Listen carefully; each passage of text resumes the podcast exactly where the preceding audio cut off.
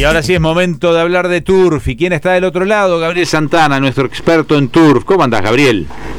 Muy bien, acá estamos. Ya recuperado la garganta, ya andamos Turf. Ve, impecable se lo escucha. Impecable. Estamos de vuelta variando. Tenemos una gaviota para mandarte a tu casa. Mientras no sea como dicen, cuanto más grande más. Ah, sí está el dicho. Fue como la gaviota cuando más grande, más idiota. Es verdad eso, nos habíamos olvidado de ese dicho. Gracias por aportarlo. Bueno, ¿cómo viene este fin de semana? Eh, ¿Actividad interesante o un fin de semana de los tranquis? ¿Cómo es? No, viene pobretón. Pobretón. pobretón. Ayer arrancaron en, en Florida con el fin y bueno, hoy tenemos en el hipódromo de las Piedras 10 carreras a partir de las 14.30, con lo que se destaca el preferencial Julio Sosa, 1500 metros de arena, todo caballo, tres años y más edad, una bolsa de 247 mil Y el Julio Sosa es el más importante, un poco por la fecha de Julio Sosa, obviamente. Y... El Julio Sosa, el varón del tango. Y porque ahí llega mano a mano. Es espectacular, por, uno, por, una cabeza, dijo Gardel, si estaba ahí, ¿no? Y este, este, mano a mano. Mano a mano hemos quedado, dijo Exacto. Sábado 11 carreras en Maroñas a partir de las 15. El domingo 11 carreras a partir de las 15 horas.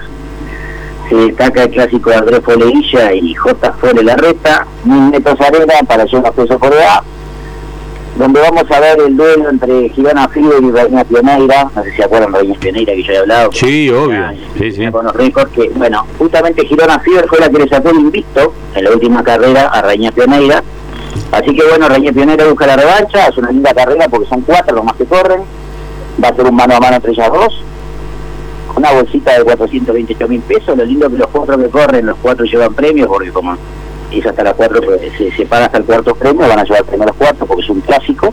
Ajá. Así que, ¿Y por qué no se anotó más caballos? ¿Qué pasó? ¿Estaban medio pobretones los caballos?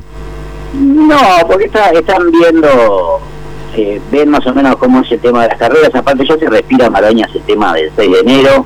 Ah. Y el 6 de enero justamente está está el, eh, para la ciudad está el Ciudad Montevideo y después está el Gran Marañas que para todo caballo que para los veloces justamente los de esta categoría mil metros yo calculo que muchos se están preparando, dándole descanso para correr los mil metros de, del 6 de enero. Falta un mes nomás, ¿no? O sea, para eso, aquí que ya se respira, ¿no? Lo que se respira también es que dentro de 15 días arrancan la nueva generación de potrillos a correr, los potrillos de dos años, ¿no? Los sí, sí, sí. En el 2019 arrancan a debutar ahora, ya va a haber una primera carrera el, el, fin de semana del 14 de diciembre. Ahí el nerviosismo lo tienen los dueños, los propietarios de los caballos, para ver si compraron un caballo o un matungo, aunque ya por tiempo saben más o menos qué compraron. Pero, claro. pero capaz que en competencia rinden más. Exacto, hay muchos que de mañana no dicen nada y después se transforman en la arena, ¿no? O sea, son increíbles los caballos. Pero aparte, por sobre todas las cosas, por el tema del premio. Los potrillos están corriendo por bolsas de 380 mil pesos, una carrera común. Ah, Nos damos cuenta que este clásico, que ya es un clásico de velocidad, están por 400 mil, los potrillos están corriendo por 380 más el porcentaje que le dan del 60% sobre si es nacido en Uruguay. O sea que es muy interesante. Esa es la ventaja de tener potrillos precoces que ya corran en la primera de cambio, porque el tema del premio, del sobrepremio que se da por ser nacido en Uruguay, esa cantidad después sigue con el tiempo, ¿no? Pero, pero va bajando el promedio, el porcentaje que se da más es hasta el primero de julio, que es cuando cambian de edad, porque los caballos cambian de edad, los caballos de edad cambian de edad a partir del primero de julio de cada año. Eso es así, por las dudas que no lo sabía. O sea, no importa la, fecha en que nacieron. No, no importa. Eh, Todos cumplen el primero de julio. Exacto, los servicios van a partir del primero de junio. Mira usted qué buen dato ese. 11 ¿eh? meses arrancan en junio, ¿no? a, servir a la, a la yegua. Entonces, bueno, están en plena temporada, eh, hace una temporada de, ya estamos en temporada de servicios, pero siempre cambian a partir del primero de julio. Eh, caballo capaz que en julio va a cumplir dos años porque es muy precoz, nació, lo, tuvieron en julio. el tema de, Recordemos que la preñez de un caballo va entre los 11 y los 12 meses, ¿no? 11, 11 meses, 11 meses. Entonces, si, si hicieron el servicio en agosto, evidentemente van a hacer en julio y ya llega por dos años, y el primero de julio ya está, ya cambió, o sea, es lo que tiene, puede pasar eso. Por eso que cambian, eh, el primero de julio los que eran de dos años pasan a tres, los que eran de tres pasan a cuatro, eso es- y así sucesivamente iban cambiando las categorías, ¿no? en base a la fecha de nacimiento también. Bien. Así que este hoy este me decías que las piedras y fin de semana tranquilo pero maroñas. Para que la persona un, fin- de semana tranquilo. Hasta acá, ahora hasta fin de año vamos a estar tranquilos porque salvo lo que ser de comparación, que vendría a ser la primera carrera, vendría a ser, no, es la primera carrera en que se juntan lo- los potrillos con los caballos adultos. De potrillos hay algún nombre que suene así como en el run run de, pues todavía no han corrido, ya sabemos que nos acabas de explicar de estos potrillos que, que se vienen para dentro de unos días, 15 días nos dijiste.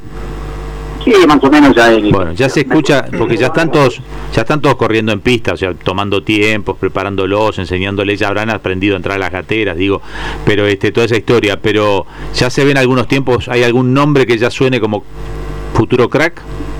No, por ahora no, o sea que por ahora no, porque el potrillo lo que tiene que el potrillo puede mejorar en cualquier momento. O sea, que no significa que de repente haya una carrera mala y después este Claro. el, el caballo explota. re ¿Y la mejor edad del caballo para correr, cu- cuántos años es, la- el, el- o sea, cuál es el pico ideal de un caballo? ¿Seis años? ¿Siete?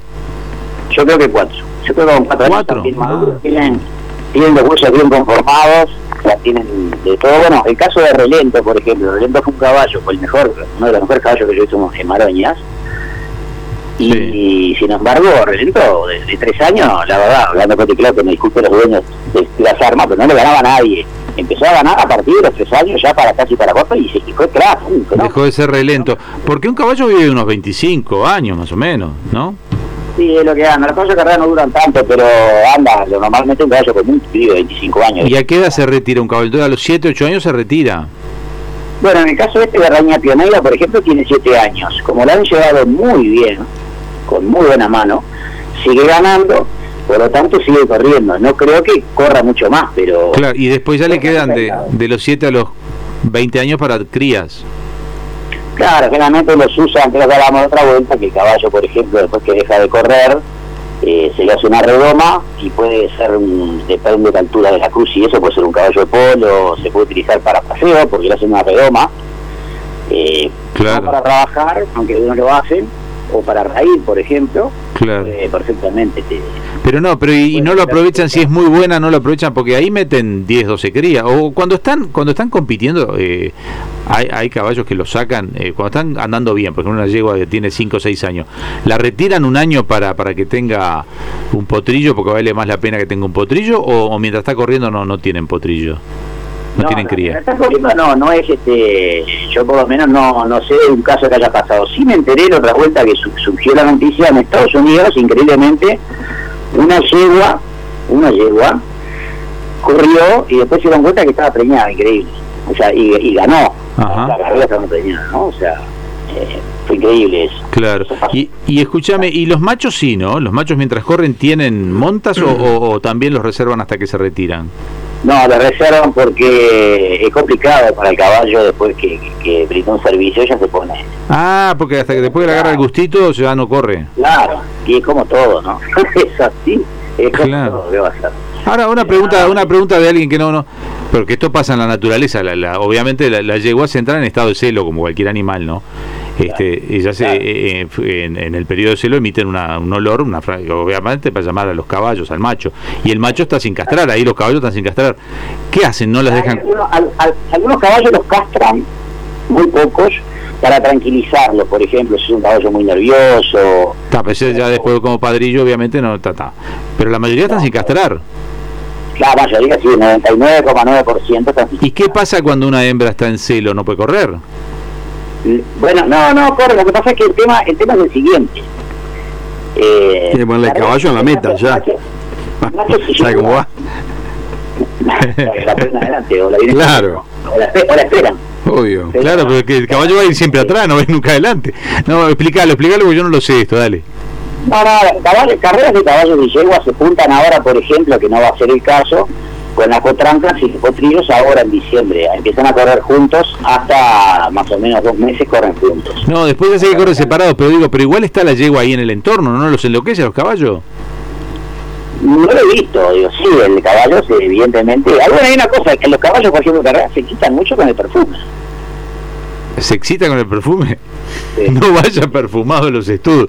No Les pido por su salud, Gabriel, que no vaya perfumado a los Para los que son camioneros, les voy a decir que eh, aparece la quinta rueda, como dicen los, los, los, este, los camioneros de lo que estoy hablando. No, no, sí, sí, sí, sí, el caballo famoso. Por eso te digo, pero eh, es interesante de, de verlo, o sea, es un mundo muy interesante, ya lo dijimos. Es más, el otro día escuché una noticia, no la terminé de corroborar, pero no creo que haya mentido el portal. En Alemania descubrieron una yegua donde hicieron, ganó, ganó, y le hicieron el análisis correspondiente ¿no? del antidoping y le dio con un alto índice elevado de testosterona, lo que significaba que estaba dopada. Sin embargo, eh, por todos los medios hicieron todo lo, que había que hacer para evitar justamente eso de que no estaba dopada y, y terminaron llegando a la conclusión que la yegua era hermafrodita. Ah, mira vos.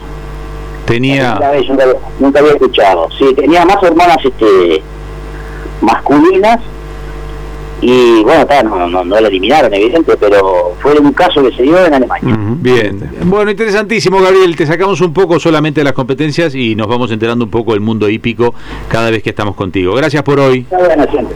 Dale, bárbaro, un abrazo. Buen fin de semana. Que pases bien. Entre líneas, descubriendo el verdadero significado de la información.